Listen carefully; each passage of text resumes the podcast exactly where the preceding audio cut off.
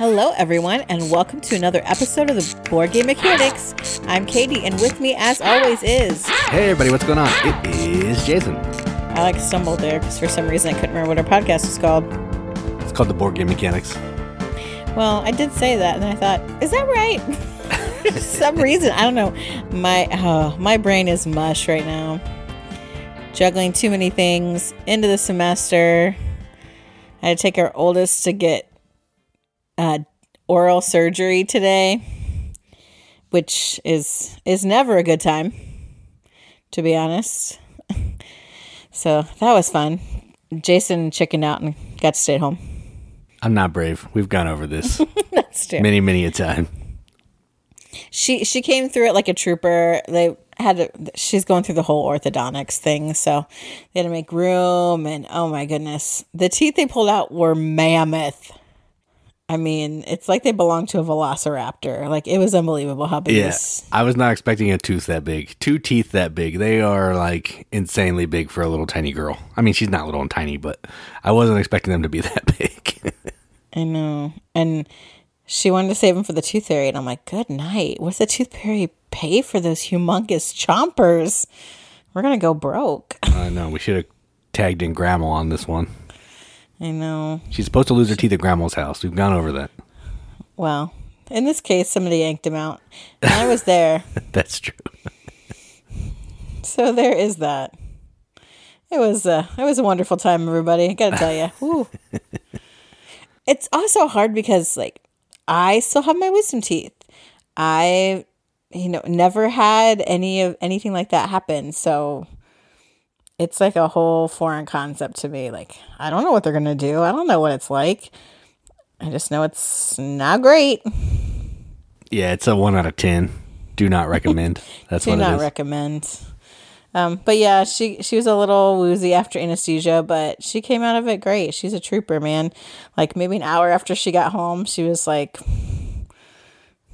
Normal. pretty, pretty yeah, pretty much her normal self, Yeah. just be bopping around, singing at the top of her lungs to her Disney movies. So I, I, I guess I guess it was successful. Yep. That's true. all I can say. I am sure am I'm way more traumatized about the event than she was. Well, she was asleep and you were not. I was not. I was not. I've seen things, people. I've seen things. anyway, it's also the end. I, I'm officially done with teaching classes for the semester. And now comes the fun part where I have to enter those grades. So it's grading research papers. I don't even mind the grading research papers. It's the last minute emails I get from my students, either complaining about the grades they've received, which I'm like, uh, too little, too late, or telling me that they forgot about the deadline, or they tried to turn it in, but something went wrong. Wham, wham, wham. Like, I'm just want to turn on like an out of office email that all it states is poor planning on your part does not constitute an emergency on my part, and just have it auto send because I freaking hate the emails I get. And it's like, it's constant. I would just ignore them. I, you know, I can't do that. As much as I think about it every time, I still answer like out loud. I'm like, what a freaking moron. Like, I can't believe we're wasting my time with this. And then I stew about it for a while. And then I compose what's a professional email and a professional way of telling them off for waiting till the last minute. Don't make people think that you actually said freaking moron. Come on, you said the other word. Did, you did not bleep it or anything. no, I mean in real life, not on here. Oh. In real life. Oh, oh, when I read the email. Yeah. Oh man, I was just like, "Are you kidding me right now?" I, and yet, after ten years of teaching, I'm still surprised in some capacity, and I don't understand how that's true. Oh, anyway, enough about my crazy week. Let's talk about the good stuff that we're here for, which is games. We're gonna kick it off with some news.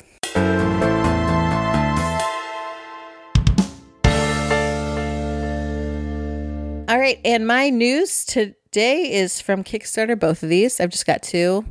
Um, things are there's some interesting things kind of popping up on Kickstarter. Some of them are a little ways off, so we'll get there. But the first one, our friends at the Board Game Rundown have talked about ad nauseum. I mean, What's, um, what's more than ad nauseum? That's how much they've talked about it. Um, but it- it may be a good game. Jason actually played a copy, and I believe has a video for this. Yes, Yes, there is a video. but I have not played it. But it looks like it would be right up my alley. And this game is called Forges of Ravenshire, and this is from BA Games. Um, this is a dice placement game. So you are trying to be like the best blacksmith. You want to be the, in charge of the blacksmith's guild because somehow the forge master of Ravenshire is missing.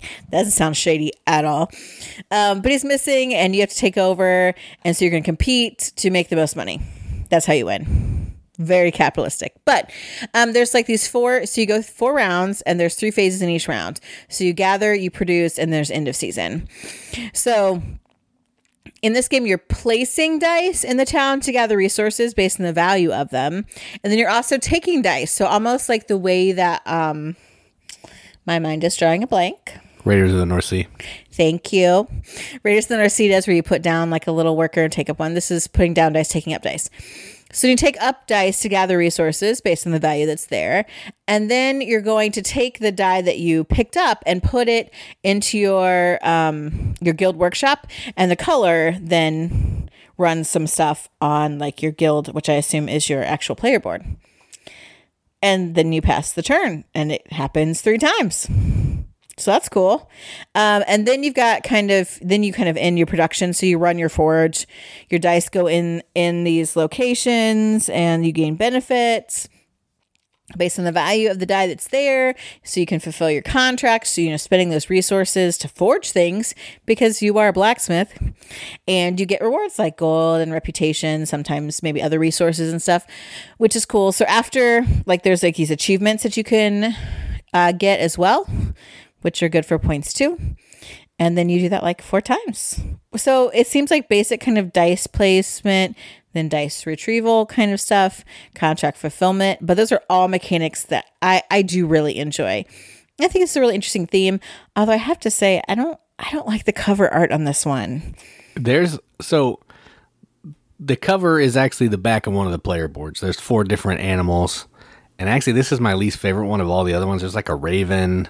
Um, I can't remember what all the animals are, but the raven I think is the purple one. It looks way cooler to me than this, but I guess they like this one, so they went with it. Yeah, I don't. I, I like badgers. I just think his face is like it's a little misshapen. I don't know. He looks like he's got a tusk. Um, there's like a little rabbit that's it, cute. It does kind of, yeah. I know, and I feel bad because now someone's gonna like. Who am I kidding? They're not listening to the podcast. Um, but I feel like someone's gonna be like, "Oh, I am, you know, my brother's cousin did the artwork, and how dare you say something bad about it?" I'm sorry. It's, it's not bad art. I just think I just don't particularly I like this character as much as some of the other ones. I just don't need the cover. Uh, but Jason, since you actually played this game, why don't you give us a little take on it before I run down the details? Yeah, so you said most of it, but the the way that it works is you you're you're rolling some dice, you're placing a die on the board, you get a bonus based on the value. Then you get to take a die from on the board, put it on your own player board, get the stuff that it's going to produce from that area that you took based on the value. Then when you put it on your board, it's also going to fire off some bonuses that you've built on the, your little engine there of the color of the die. I think there's three different colors, um, and the more upgrades you get for each color, the more stuff is going to throw at you when you bring that die back. Then once you've done that, everybody at the same time, which is kind of nice, it speeds up the game, is going to take their dice from one side of their board over to their forge, and that's where all the magic happens. You're going to be getting, uh, you're going to turn, you're going to make steel, you're going to make leather, you're going to make, um, I forget what it's going to, but you're going to put some stuff in the fire, and it's going to turn into like lava rock, is what it looks like, and you're going to be using these things to craft the goods that you need to craft to score points. And they're going to give you a whole bunch of stuff. And you're trying to complete as many of these goods as you can. Some of the goals are going to require you to fulfill certain amounts of them. Some of them you need to have a bunch of shields. Uh, you may have to have some breastplates, all that kind of thing. And you're just trying to score the most points, get a bunch of reputation, and just do the best that you can in the course of those four rounds. And it, while you're getting a lot of stuff thrown at you, it still is only four rounds. And I think there's three dice or maybe four. So you're not actually doing a whole pile of stuff, but because the way that like stuff chains and fires off of everything, it feels like you're doing a lot more than you really are. But it's still only 12 dice. So keep that in mind. You're not getting a ton of turns, but you are doing a lot. So it's a pretty good game. Yeah, I just wondering if what your overall impression was. But I guess if you want to know that, check out Jason's video on our YouTube page. Yeah, I, I like it. I like. I think you covered it a little bit. Um, I would probably rather play Raiders of the North Sea. This one feels pretty similar to that. Um, but I don't like that one. Well, this one feels a lot like that. It does. It may th- this one throws a little more stuff at you because of the engines that you're building, but the way the workers work and the, all that kind of feels very reminiscent of that. So, um, yeah, I, I like that one a little bit better. But this one, if you don't have that one, this would be a good solid one to check out. So, yeah. We don't have that one. And I don't know. I don't really like it, but I like dice and the way like numbers can change the effects of the actions you take. So this intrigues me, I think, more than how I feel about Raiders. But yeah, so if you like uh, Raiders of the North Sea or you like that kind of thing, if you like using dice as workers and placing those and getting resources, contract fulfillment. You like badgers that look like they have tusks. Check out Forges of Ravenshire. You've got five days left on the Kickstarter, and the base pledge is sixty dollars. Yeah, I mean, it's not terrible. Um, No, I don't think we're going to see the days where a lot of board games are less than sixty dollars anymore. So I know. sad days. Sad days. Uh, the next game is under sixty dollars. So there you go. And it's a game that has a really fun theme and a fun punny name. And that is Milkman, a legendary D A I You should have said legend. Wait for it. You should have. I was going to, but then I really want to emphasize that it's dairy, like not like dairy. Anyway, now you've heard it. Milkman, a legendary dice and delivery game. So you're using dice to process and deliver milk to thirsty customers in 1950s America. Like this is going back. It's the 50s. You are the milkman. I like that. It's cute, nostalgia kind of thing. I think that's adorable really what got me on this is we've got shaped meeples people um, so you're like a local dairy farmer you're trying to manage your farm you got cows to keep happy you're going to process and deliver your milk you got different kinds of milk whole skim chocolate hay right and you want customers to know that your milk is the best. I mean, obviously. So you're gonna uh, roll these custom dice to do the kind of the different actions. So keep your cows happy, you know, manufacture the dice will do that. Um, and then also active player. So everyone's rolling dice. Active player gets a few extra dice. Um, but the dice that the active player that the dice that are available to everyone, those can get re-rolled to press your luck because you can re-roll those a couple times to kind of match some sets to get some things that you want to work on your dairy farm. Um, so you kind of have to decide how am I gonna how you're gonna manage your time. Are you gonna expand your farm a little bit? Are you gonna try and get more valuable customers? Ship out more milk? It's just it's cute. So dice rolling. This is from Dice Hate Me Games, who's done a, quite a lot of things.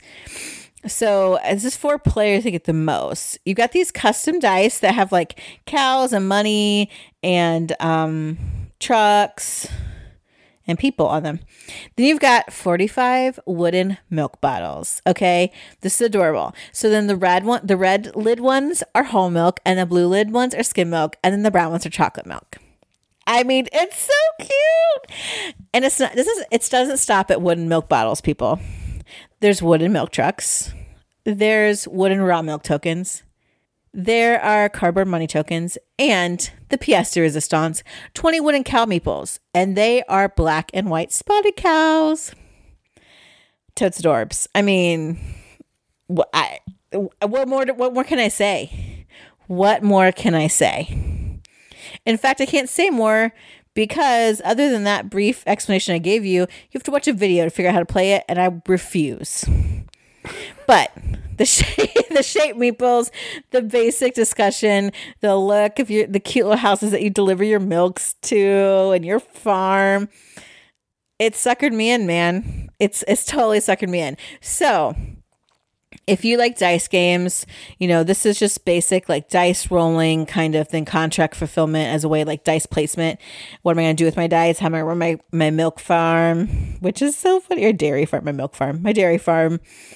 When you've got your cute cows and your little milk bottles.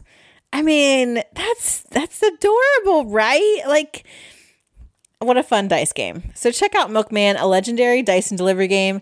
There's six days left on the Kickstarter project. And get this 30 bucks. Yeah, that's not a bad price. So I just I was just making an assumption that this was mm-hmm. like Dairyman. No. But like as you were talking, I was like, oh, it sounds just like Dairyman. But then I looked at some pictures, and as you were explaining more, I was like, oh, okay. It's like it's a similar type of concept, but there's a little more going on in this one. Yeah, I don't really like Dairyman because I feel like there's nothing to it. It's just Yahtzee, basically. Yeah. But this one, you're actually like running your dairy farm and like, okay, I've got to allocate dice to different places. I'm trying to roll, get the stuff I need because I either want to deliver, you know, my milk or I want to get more money so I can get get more customers or whatever or expand my farm. Yeah. There's more going on. Yeah, this one does seem cool. I know, super cute. So, those are my two choices for news this week. All right, so let's talk about some games that we played. And we've had a decent amount of games. We have like a family game group on Thursdays that just started happening a couple months ago. And now, and we also have our friend, our Chris and Amy, that come over on Wednesday, but that might be coming to an end, and that's sad. I don't want to talk about it. Um, but either way, uh, we're going to talk about some games. So the first game we're going to talk about is a push your luck game. I love push your luck. Uh, I don't not everybody loves it as much as me, but I do love it. And this game I like more than Katie, but we'll see how she she thinks about it later. And it's called Port Royal, and this is a game from Alexander Pfister. And this is a push your luck card game. It's all cards, unless you're playing with some of the expansions. I had the big box, um, whatever. It's mostly cards. There are some cubes that you can use later, but what you're doing in this game is you are basically flipping cards off the top of this deck. And what you're trying to do is you are trying to flip as many cards as possible, well, as many cards as you want to try to find either characters that you want to hire with money that you have or boats that you can grab to get money, like merchant ships kind of thing. The rub here is if you flip two of the same color boat that you can't repel by having like pirates or whatever you have in front of you that have little sabers on them, then you bust. And all the cards that you flipped go away. If you don't bust, and depending on the number of boats, different color boats you flip out is how many cards you get to take. And then everybody else going around the table has an option to either take a boat if there's one left or buy a card. And you're trying to get all these cards, they have special abilities, but most of all, they have points. And you're trying to be the first player, I think, to get to 12 points. And once you do that, it triggers the end of the game. Everybody else gets an equal amount of turns, and whoever has the most points is the winner. That's it. Flip cards, try not to bust, move on, get points. That's it. Um, we've only played the basic game. There's like an advanced game. There's co-op. There's teams. A whole bunch of stuff going on. But this is just the advanced game. I still like it. It's super fun. I'm not great at explaining it, um, but I'll work on it. So, how did you feel about Port Royal this time? I liked it better this time than the first time we played it. Actually, um, I I don't know why. Well, maybe I just in a better framework this time or something. Did Brandon play last time? I don't remember actually who we played with. But I was just like, mm, I, I don't know. Like, I, I wasn't really looking forward to playing this. And we played it, and I was like, okay, it's pretty fun. Like, I, I mean, I guess I don't know how to describe it. I I like Push Your Luck, but I don't love it. And I think there's enough different things kind of going on here once you can buy cards and utilize them and kind of get your own thing going, which I think is cool that you can go different ways. Um, yeah, I thought it was super fun. I liked it. Uh, it grew on me for sure. Yeah, I every time I play it, I like it. I just got to figure out how to teach it, and eventually, I'm going to bust in, bust out some more of the modules like co-op and all that stuff to see how that yeah, works. I didn't realize there were all those other things. And yeah, I gave you a really hard time about how you were teaching it. So you did. I, like I should just say, hey, I'm not going to teach this. I'm just going to show you around, and then you'll know how to play. That's what I'm going to do next time. Well, that's how I kind of told you. I'm like, Yeah. why don't you just use cards so we can see what you're talking about. I tried about? to explain it, and it is it is easier if you just like flip a fake round and just go at it. Well, you should take cards and then show like what a basic hand could look like, and then show like the specialty cards. Like you can organize what a flip should yeah, could that- be. That's true. I could, but or I could just play around and we see what happens. There. Uh, all right, sure. But yeah, it was it was a lot more interesting. It was a lot more fun this time than I remember it being before. So it won me over. Good. That makes me happy. All right. So the next game is a game about trees and falling leaves, and that's it. I think we're walking around trying to look at leaves. I think that's the theme. Uh, sort of. You're like hiking and you're leaving sea. I don't know. There's You know, I don't. need. yeah, I mean, there is it's a theme, irrelevant. yeah. It's irrelevant. And this game is called Bosk. And this is in this game, what you're trying to do is it's played over two phases. So let's talk about those phases first. The first phase, everyone has, I think, eight trees. Two ones through two fours. I think that's correct. And when it comes to your turn, you're going to place your tree down on this board. Now, why do you want to do that? Good question, because at the beginning it feels like it's just arbitrary. But what's happening is at the end of that phase, you're going to score points if you have a majority in a row or a column. All the rows score, all the columns score. So you're trying to get more of your trees in the rows and columns than everybody else to score points. You start out with a little bit of points because phase one's not where all the points come in. Second phase, you're going to be dropping leaves from your tree and removing your tree from the board. And the way that's done is there's this wind track that whoever I think is in last place or first place gets to put it on one side of the board, and it's going to determine the direction that the wind is moving each of those eight rounds in phase two. It could be left, right, front, or behind, or wherever you're sitting. And then you're going to drop a certain number of leaves based on these tiles that you flip, and you're trying to score different area majorities of these different color sections of the board. And if you can do that, you get a pile of points. If you tie, you get some points, but if you're not first or second, you don't get anything. So that's rough. And you're just going to do that till everybody's trees have been removed and all the leaves are out on the board. Well, everybody's played eight rounds, I guess. You might, not play all your leaves. Then whoever has, whoever has the most points is the winner. There's also a squirrel. I don't know why, but there's a squirrel. Um, I know what it does. It basically like helps you control a, a territory, but it doesn't feel as fulfilling as putting the leaves out. Um, so this is an abstract game. It's pretty uh, like kind of Go esque is what I, how I kind of feel. I've never played Go, but I know how Go works. You're just trying to get more of your stuff down in a section than everybody else.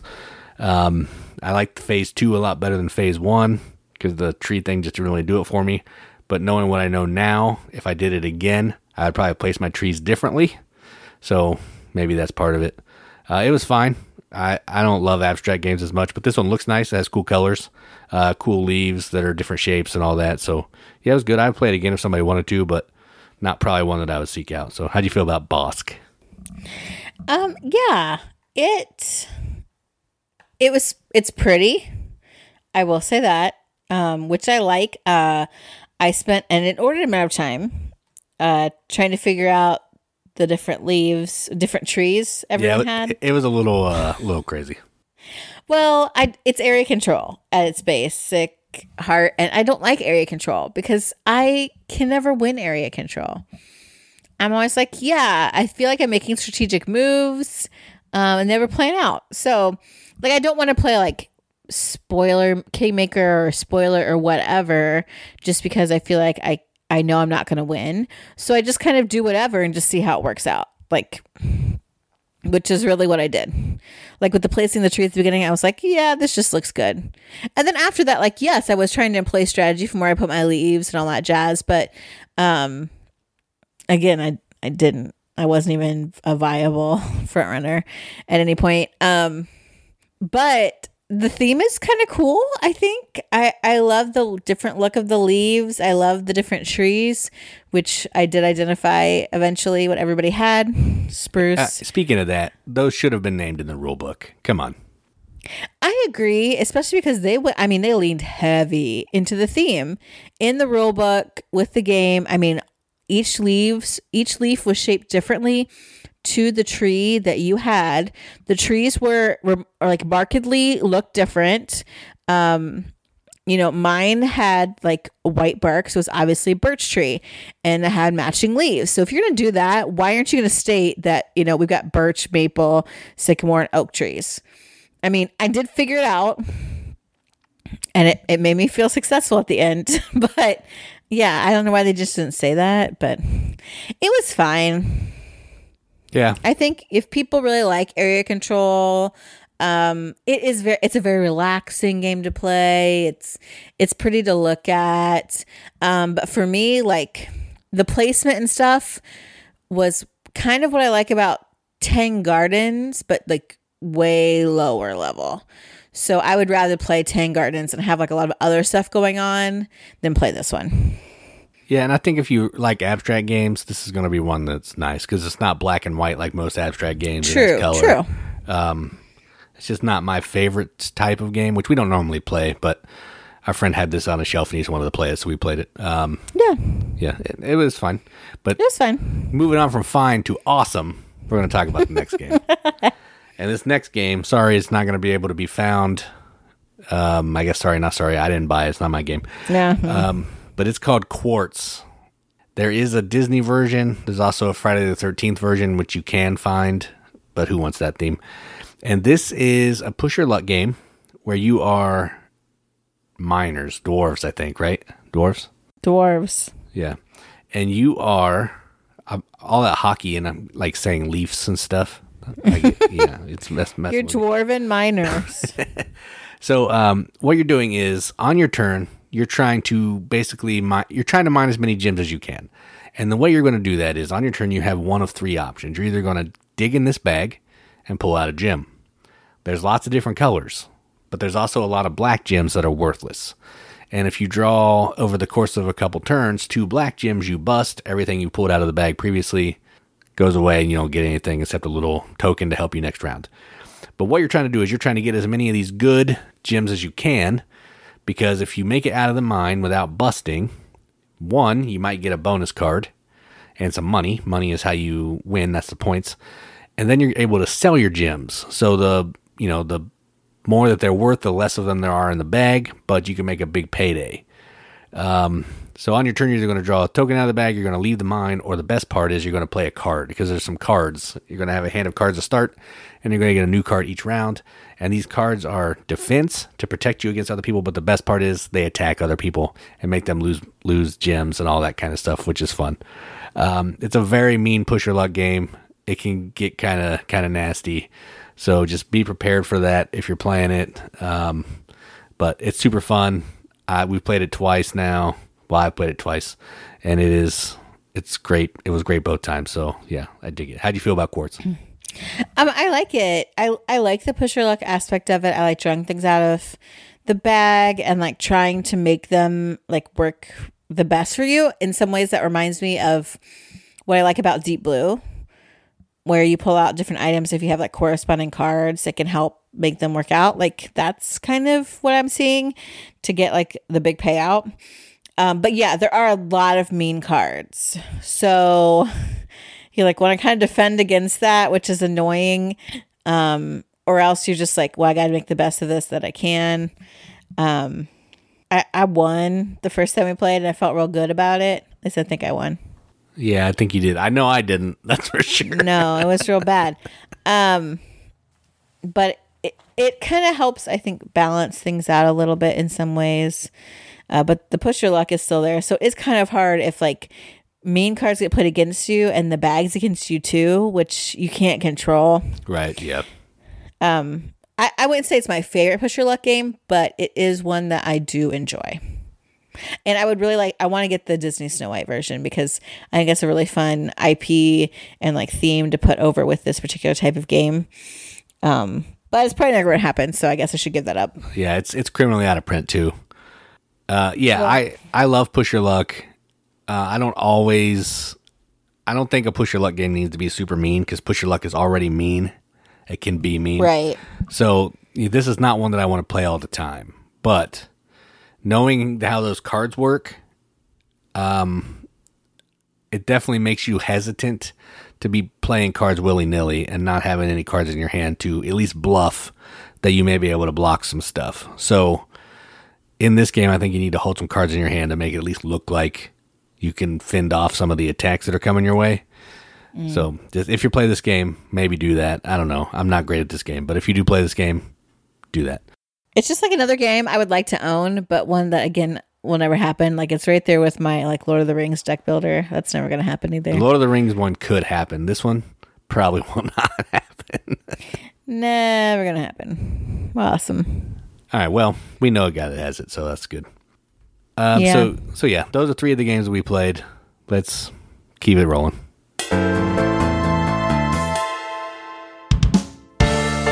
All right. Well, in kind of thinking about, I don't know, did you steal this from somebody else's podcast or something? Probably. I did, but we're not going to say who. as we're kind of moving towards con season, uh, people are thinking about gathering with family and what games they should have to like introduce their family or have on their shelves or you know sometimes there's big summer blowouts and maybe you want to get like a, a good game because there's a good sale. What games should you own? This is a uh, not to be punny but a, a dicey kind of situation to approach because everyone has their own ideas so we wanted to put together a couple games that we think we would recommend. Again, you know, this is not a hard and fast rule. Obviously, nobody cares about our opinions, and no one's stamping our approval on certain games as far as collection keepers are concerned. Um, but we went through some basic mechanics, and we really try to stick to basics because if we think everyone should own them, they should be games that are pretty easily accessible. We also chose games that were fairly easy to teach, regardless of the level level of gamer. And we also chose games that were readily available because uh, why should I want everyone to own a game that is out of print? Because that's pointless. So we picked five uh, mechanics to talk about this week. Uh, well, we're probably it's probably going to take a couple week, a couple episodes to get through um, all the different mechanics that we think are nice to have as part of a, a well-rounded collection. And so this week we're going to talk about worker placement, deck building, uh, dice, cooperative, and push your luck. So five different categories, and Jason is going to kick us off with his worker placement game. Yeah, so I was looking through the list before I get started, and I think your number five is probably the heaviest game on this list. So Probably. I mean, yeah, it's it's a pretty lightweight list, family friendly list. But the games I picked, I picked them because we've always we played them with lots of people. They've gone over well. Um, they're easy to teach and they're fun games. So if I have to bring a game out to play with people that aren't really heavy into games, these are ones that I would pick. I know I can teach them. They're fun and they're well received. So that's kind of where I went. So my worker placement game, arbitrarily numbered number five, is Lords of Waterdeep. And I mean, this should be a no brainer. This is on like everybody's list of the games that everybody should own. And when I think of worker placement, it doesn't get more streamlined than this game. I'm not, I don't know if this is even the first game, but it's basically the one that, that when I think of worker placement, this one pops into my head first just because it's so clean. And this is just, you're putting a worker down on a space, you're getting some stuff, and then you're turning that stuff into fulfilled contracts. So the gist of a worker placement game. It has some arbitrary D and D theme. Uh, who cares? Um, it's a fun game. It's beige and tan, all things I like, and it's super easy to teach. On your turn, you say, "Hey, you're going to go to one of these spaces, and you're going to do what this spot on the board says." And then you're going to have some of these cards in front of you. When you get the appropriate color of cubes, turn them in, score some points. That's the game. Uh, there are some mean cards that can happen. You can talk about those when they pop up, but it's pretty pretty easy to play, easy to teach, and I really like it. So my worker placement game, Lords of Waterdeep. There's some color. You got purple cubes. Those are my favorite. That's the color is purple. There's orange. There's orange. There's orange. Purple and orange. okay, beige tan, a small bit of purple, a small bit of orange. Uh, yeah, this is a great game. Um, it's so good. Some people get like intimidated because the board's big and like, oh, Lords of Waterdeep, and that it people have heard it's D and D themed. No, I think just stop saying that. It doesn't matter. It's irrelevant. And if it turns people off, don't say it. If it encourages people to play it, then just play that up. Be like, oh, yeah, you could domesticate an owlbear. That's awesome. Which I do want to. So throw that out there. But otherwise, yeah, great worker placement game. Um, and then if you're like, I'm really into this, go for the expansion. The Scoundrels of Skullport. Is that what it's called? Yes. Yeah. Hey, look at me. Uh, it's quality. It makes it good. Makes a good game gooder. Good job, English teacher. You're welcome. Uh, so, like Jason said, my worker placement choice is probably the heaviest of these games, but I legitimately have told a friend that I worked with this woman does not game at all. Like the other game I introduced her to that rocked her world was Bob Ross, The Art of Chill. Okay. But she legitimately, uh, major wine person. I almost said wino, and that's not what I mean. Yeah, don't call her a wine. No, no. Yeah. Wine No, connoisseur. Wine connoisseur. Yes. Like she goes to wine tastings and she has friends come over and they, they go visit vineyards, like that kind of thing. Some something that like people out of my class do.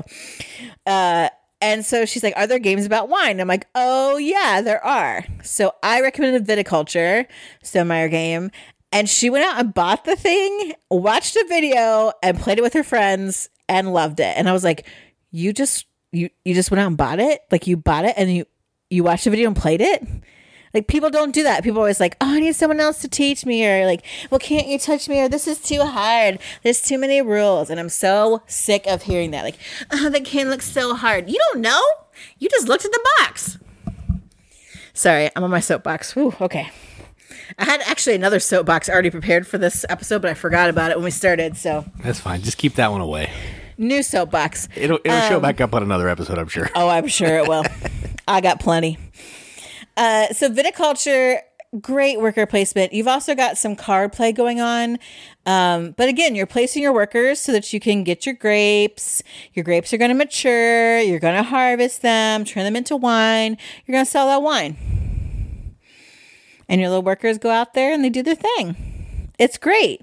It has this really like bucolic look to it, so it feels very relaxing. I could see that wine people would like it. Um, it has these really nice bits, like it has good artwork.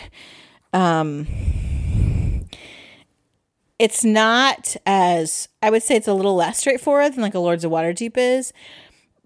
But the even when you're using the cards and getting the cards, it's pretty easy to un- like the card the instructions on the cards are really straightforward there's no like secret symbols anywhere like the what do they call that? Why can't i remember what that word?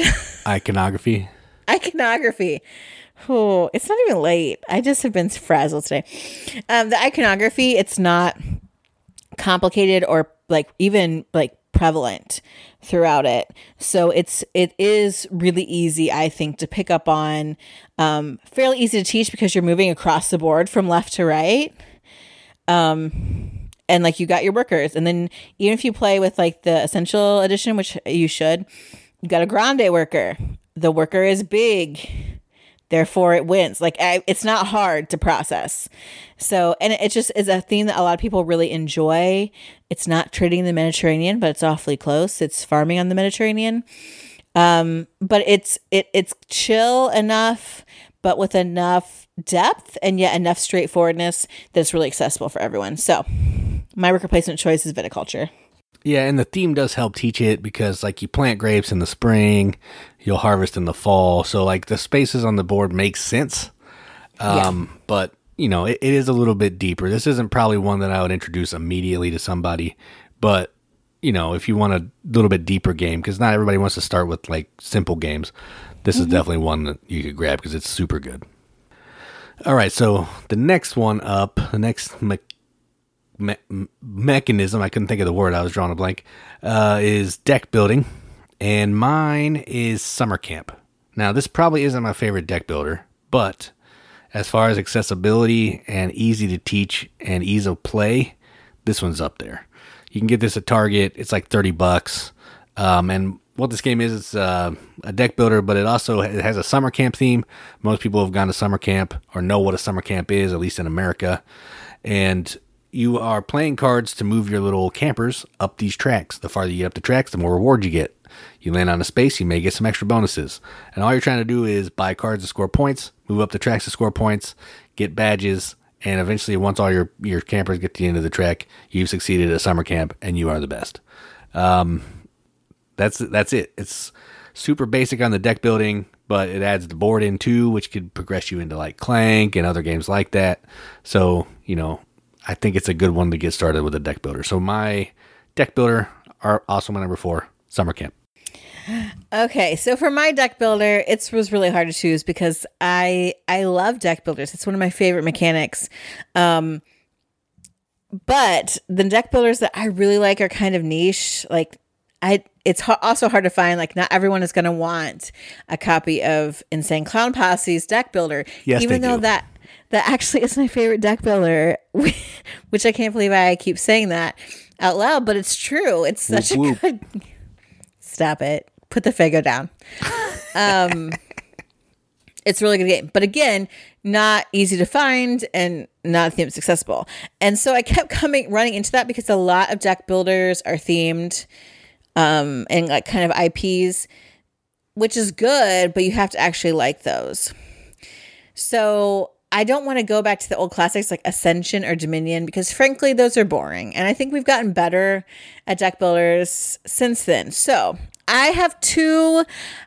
I don't know that it's cheating because I think that you should get the game that suits your game group and your personal like interests. So if you like Marvel, Marvel Legendary would be my deck builder of choice. Or if you are Potterhead like me, um, Harry Potter Hogwarts Battle would be my other choice. Both are really easily available as far as I know. Yeah, I think so.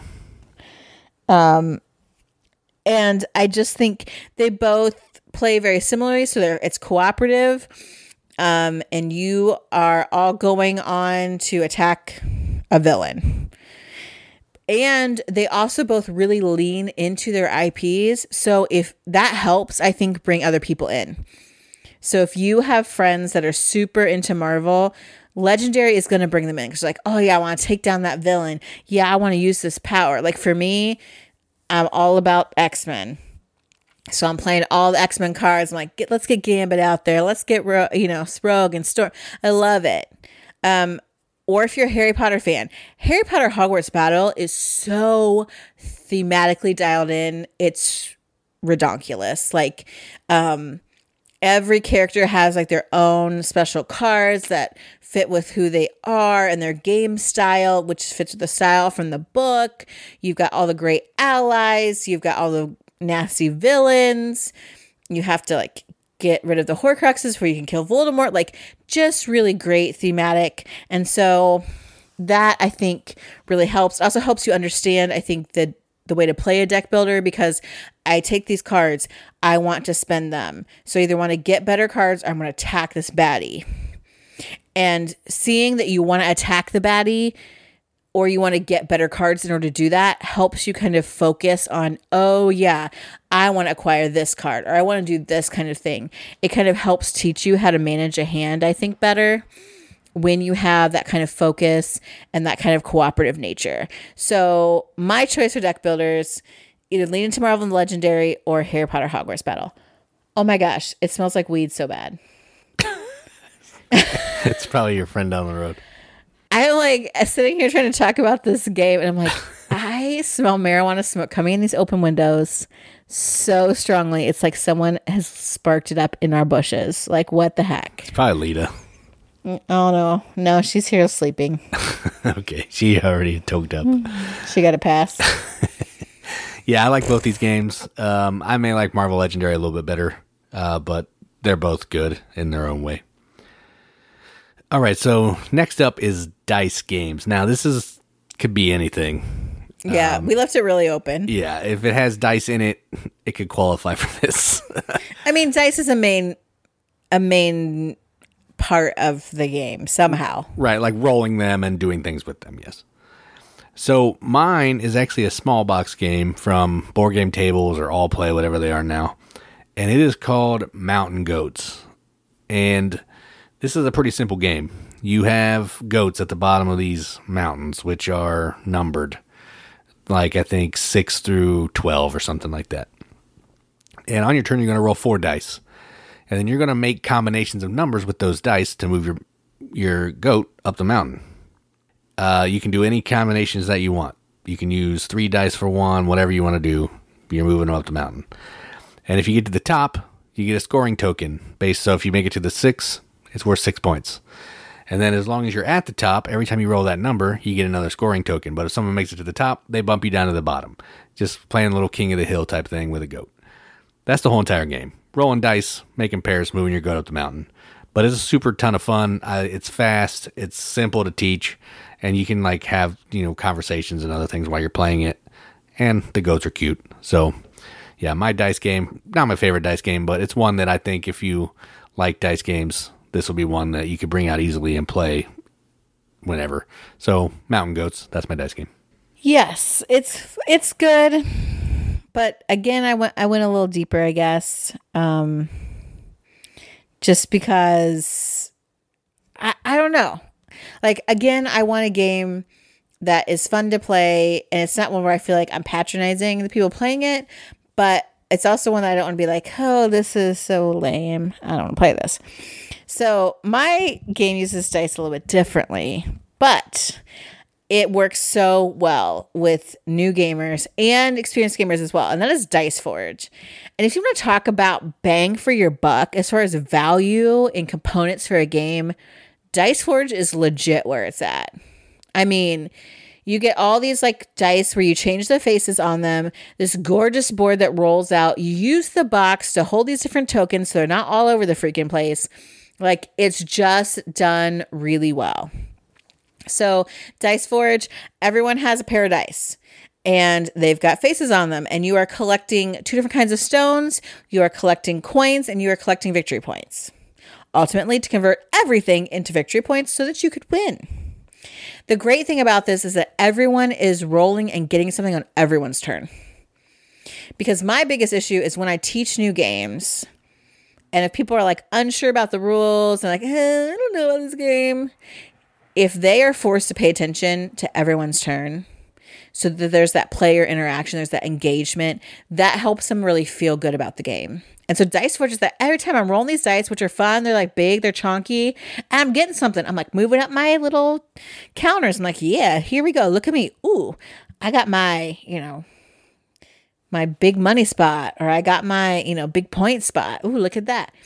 And then you're popping off the faces, adding new ones, you're buying good cards, moving around, like, and it's really pretty and it's short. It's not super short, but it's short enough that you wish there was just one more round every single time. Super fun, engaging, not difficult. You're like, hey, you roll the dice, you get what's on them. Then you spend what you have. Next person's turn. Oh, wait, you're still rolling your dice and getting stuff. Like it's just it's just good. It just works on so many levels. It's good. Dice Forge. Yeah, I agree. This is a good one. And it like the fact that you can customize your dice is pretty cool too. That's something that a lot of people probably haven't seen, so that's fun. All right, so up next is cooperative. Now, Katie's already had some cooperative, but they lean more into the deck building, which is why they're on the deck building list. But for my cooperative game, I'm going with it's probably my favorite one. Um, my favorite, I guess, I might have one that's a little I like a little more, but it's a little bit heavier and crunchy and not everybody might like the theme, but this is more accessible. And this is Marvel United. And now base game is probably all you can really find because the other stuff was like Kickstarter exclusive, but whatever you can find, it's worth playing. This is a game where you have a little character with a little chibi head and chibi buddy. And so cute. You're fighting a bad guy that's also a chibi, which is look pretty adorable and you're doing that through playing some cards. And the cards are going to have some icons on the bottom, which will let you move, punch, rescue civilians, and clear off um, areas. Maybe have a wild locate uh, action that you can do whatever. And they may have a special ab- ability that relates to your specific character, like Hulk can smash tons of places because he does Hulk smash. You know, makes sense thematically. And what But you're it trying hurts to, everyone. yeah, he hit it hurts everyone. Yeah, which is bad. Um, so you're going to get to play your card and the card of the player who played before you. So you're going to get two cards to play. That's where the cooperative kind of comes in. You want to work with the person before you to get some cards out that other people need and all that kind of thing. And you're trying to defeat the villains before the villain kills you, which happens a lot. Um, the base game you can win a little bit more than some of the expansions, but um, you do lose quite a bit. And it's simple. It's easy to teach. You can teach this as you're playing. And I don't normally say that, but this is one that you can teach as you're playing because it's cooperative. That's what I like about cooperative games. You can kind of just get into it as long as someone knows how to play, and you can kind of guide everybody through the turn and how to play. Um, and everybody likes Marvel. Not everybody, but most people like Marvel theme, and you know that that makes it a little bit more accessible than some. So my cooperative game, Marvel United. I do like when I blah, blah, blah, blah. I do like that one a lot. Um, some of the expansions are super cool. We just played one that was so freaking hard. Fantastic Four, right? Yeah, against uh, who do it, who was the bad guy? Doctor Doom. No, I forget who the bad guy was. maybe. I thought we had two different bad guys. No, I don't know. It was awful. It was the worst. I think it was Doctor Doom. Uh, whoa, so hard. But it's also when they're hard, they're over quick. So you're like, well, let's try it again. Um, and we played like the X Men with like the big um Sentinels. Sentinels. Oh my gosh, my brain. It has all that marijuana smoke. um, with the Sentinels, like that was fun, but even that, like the for me, I think with this game, you find like the characters that you like and just get that set and go with it. And the base one is pretty easy to find, like at Walmart or Target or whatever, and it's it's super fun. So, since I already talked about cooperatives with cards, I went somewhere else with this. And you could probably say this is a deduction game too, but cooperative really works on this because you definitely want everyone to get it right and you want to work together because you're beating this timer. And that's Shipwreck Arcana. This, I don't know that you can get it anywhere, but at the publisher's website, Meromorph Games. Can you believe that I remembered that? Yeah, good job. Hey. Um, but it's cheap. Like under twenty dollars cheap, I'm pretty sure. Uh, yeah, twenty twenty five somewhere around there. I'm gonna I was thinking it was like 18 bucks personally. yeah, I don't know. I don't know. Yeah, I don't But in this game, like you are drawing two numbers out of a bag. One is your number, and the other one you're going to use to give clues to your teammates to help them guess what your number is. And you lay the number that you're playing down on one of these tarot cards that are laid out. They're called Arcana, uh, that have different clues in them, like um, talking about the even number. It's an even number, or it's not. The number that I'm playing down is no more than twice of the number I have, or something, whatever. And you've got your own little t- number line that your teammates can use to help kind of eliminate possibilities um, because you want to guess those numbers before like the bad timer runs out. Um, so it's, I feel like it really fosters working together. The only problem with this one is like sometimes you've got one person that's like super on it and they just can like narrow down stuff right away. Or if you have people that are much more gregarious, they'll start talking, start puzzling through things out loud, whereas your introverts will lag back, think about it, consider it. Well, that's, that's not a problem with the game, though. Right, right, right.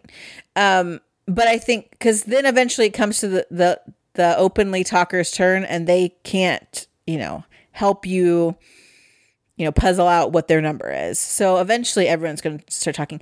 But it's really pretty. Uh, the component quality is really good, and it's just like a fun little puzzly thinker that goes by really quickly. You can play several games of this in a row because you, you're going to want to. You're going to want to try to figure it out. You're going to want to work together. It really does help when someone's like, "Oh, well, I don't think it's this." And you're like, "Well, why is that?" And like talk about the reason. You're like, "Well, but they could have really picked this, and we don't know that." And so you got this great like discussion interaction going on. I I really enjoy it. So that's my cooperative, the Shipwreck Arcana. Yeah, that's a good one. If if you happen to find it in the like at a store, definitely grab it because yeah, it doesn't show up there very often. So yeah, it's it's worth picking up for sure. Now I'm going to check out the website and see if I was right. Yeah, it, you might be right. I don't know, but it, it's worth every bit of twenty five dollars. So, all right. So number the next one that we're going to talk about is Push Your Luck. This could have been like a top fifty for me because I love these, but uh, I listed the one that I think I like the best. It's not my favorite game with Push Your Luck in it, but as far as so- only Push Your Luck game, this one probably is up there, and that is Quacks of Quedlinburg. And again, this is an accessible theme. It's about quack doctors making up potions, you know, and, you know, sometimes the concoction's not what they were expecting. But basically, you're pulling chits out of a bag and you're trying not to get a certain number of the white chits or your pot explodes and you bust. But if you cannot bust, the farther uh, you're going to go around your pot with these tokens, they're going to move a certain amount of spaces to get you farther along. You're going to get points and you're going to get more money to buy extra tokens to put in your bag to make it less likely, not guaranteed, but less likely that you will bust in the future. Um, and you're just going to play over, I think, eight rounds, and whoever has the most points after all that's the winner. This one has some event cards. It's going to sh- uh, switch it up a little bit each round. Um, it has a great catch up mechanism uh, to help people who are not doing that well catch up. Um, and it it's just really fun. I I don't know. I know one person that doesn't like this game, but we're not going to mention his name. Uh, but it's fantastic. Everybody that played it with has a great time, and I think it should belong in your collection if you like Push Your Luck. So, my number one Push Your Luck, Quacks of Quedlinburg. Yeah, for me, this this really is probably one of the best push your luck games. Like my sister is obsessed with this game. She has all the expansions. She never plays games, like hardly ever. But this, she was so taken with this game. I think it's because she's a gambler. Not like she has a problem, but she's a gambler. Um, so I think this appeals to that, and it's it's so fun. It is easy to teach. Um, this is one of those ones like let's. I'm gonna tell you basically how it goes. Let's play around and you'll totally know exactly what's happening. Um, also, I did look that up. Uh, Shipwreck Arcana is seventeen dollars on Meromorph's website. Nice. That's a great deal. Yeah. Okay, so my number one, I had to, like I really liked Quartz. I would have put it on here. I thought it's very accessible, but again, you cannot find it. So I'm like, what? What is a game that is fun to play? Push your luck because we have so many. Um, but I wanted one that was was really easy for people to jump into. And so I decided I would pick Bag of Chips. Uh, Jason loves this game. He wanted it so bad. I have actually had several people think it is a literal bag of chips, which is so fun. Um, but in Bag of Chips, you're drawing out chips. And then you're using what's drawn and seeing what's laid out there to determine the cards you're going to keep to potentially score. But you don't want to keep all scar- cards that you want to score because you also have to at the end play a card that you absolutely won't score or that will actually score as negative for you um, and you want certain chips to come out like the, the scoring cards will be like oh more chicken or barbecue flavored chips no chicken it's chicken chips more chicken chips than barbecue chips Of or- which there is the least amount of chicken chips. Yes, or like less salt and vinegar chips than plain chips. I'm wrong. Um, so you're just reaching into the bag and pulling out these cardboard things shaped like chips, and then deciding like the first couple rounds you're getting rid of cards, and then you choose two cards to score positively and one card to score negatively, and then you draw some more out at the end, and you don't know what's coming. You're like, oh my gosh, come on, salt and vinegar, where are you? I mean. It's so easy. It's over super quick. So everyone's like, let's do it again. You know, um, easy. Like then people can jump in and out. Um, easy to find. It is also a cheap game. Look at me with the cheap games. It's like I'm channeling you. Well, I mean, you learned it from somewhere, right? Right. At least I think it's cheap. I guess I haven't tried to buy it. Yeah, it was like 12 bucks on Amazon. That's what it used to be. I don't know what it is now. Watch. People we're gonna get angry letters. That's not. When we got it, it was like 12 or 13 dollars. Oh yeah, eleven seventy five on Amazon.com. There you there go. you go. That is a deal because this game is well worth that. It's sixteen dollars at Target. Apparently, they have it at Rite Aid for thirteen. Yeah, I saw that. That's weird too. Maybe they thought it was really a bag of chips. Hmm, interesting, easy to find, cheap, but you know, guaranteed to be a good time. So, uh, bag of chips is my choice for push your luck. yeah, the uh, bag of chips does take a little bit more explanation because that m- math stuff at the end is a little weird. But it's so easy to play like a trial round, like a trial yeah. game, and then do it again. Easy. Because yeah, like you got to think. Well, these are going to add positive points. This is going to be negative points. you know, it's I- again, it's not hard, but it is a little more complicated than some of the others. That's my name. More complicated than some of the others. True. That's why I picked the games I did. So those are five games that we think that every gamer should own. Now, this is not a hard and fast rule. I'm not the game police showing up and checking your game collection and be like, where where is your viticulture? What are you doing here? Here's Dice Forge. But you know, these are just some ideas if you're looking for stuff like especially for us, we introduce a lot of games to new gamers we are the people who someone's like, oh yeah, we're gonna have a cookout. Can you guys bring some games over that we could play? And you know, while we want to play like Rococo, they're not gonna want to play that. They're not gonna want us help us figure out anachrony. So we try to keep we try to keep a good balance in our game collection of games that we love and enjoy and generally play at two players, sometimes three. Um, and games that are just are fun even for us but help bring more people into the hobby. So, what are your choices for your favorite, your classic worker placement?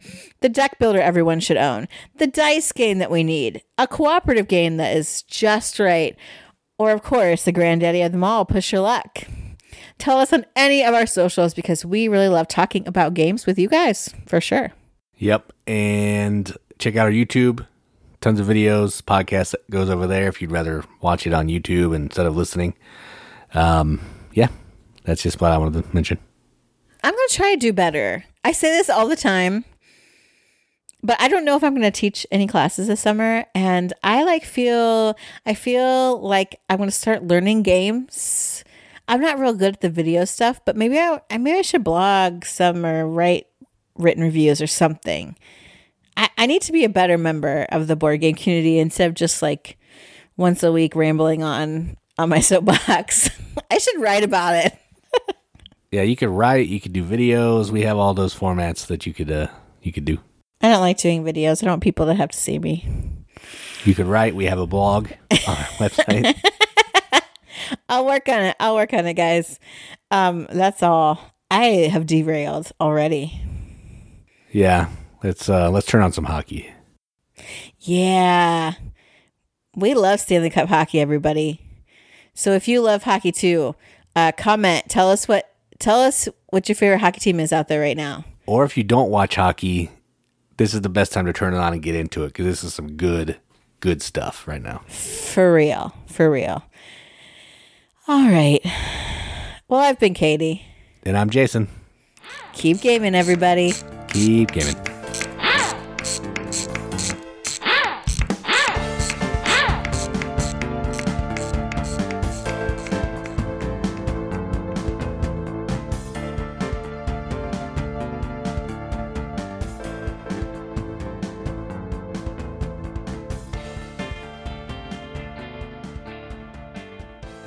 Now my mouth is dry. I seriously inhaled too much weed smoke.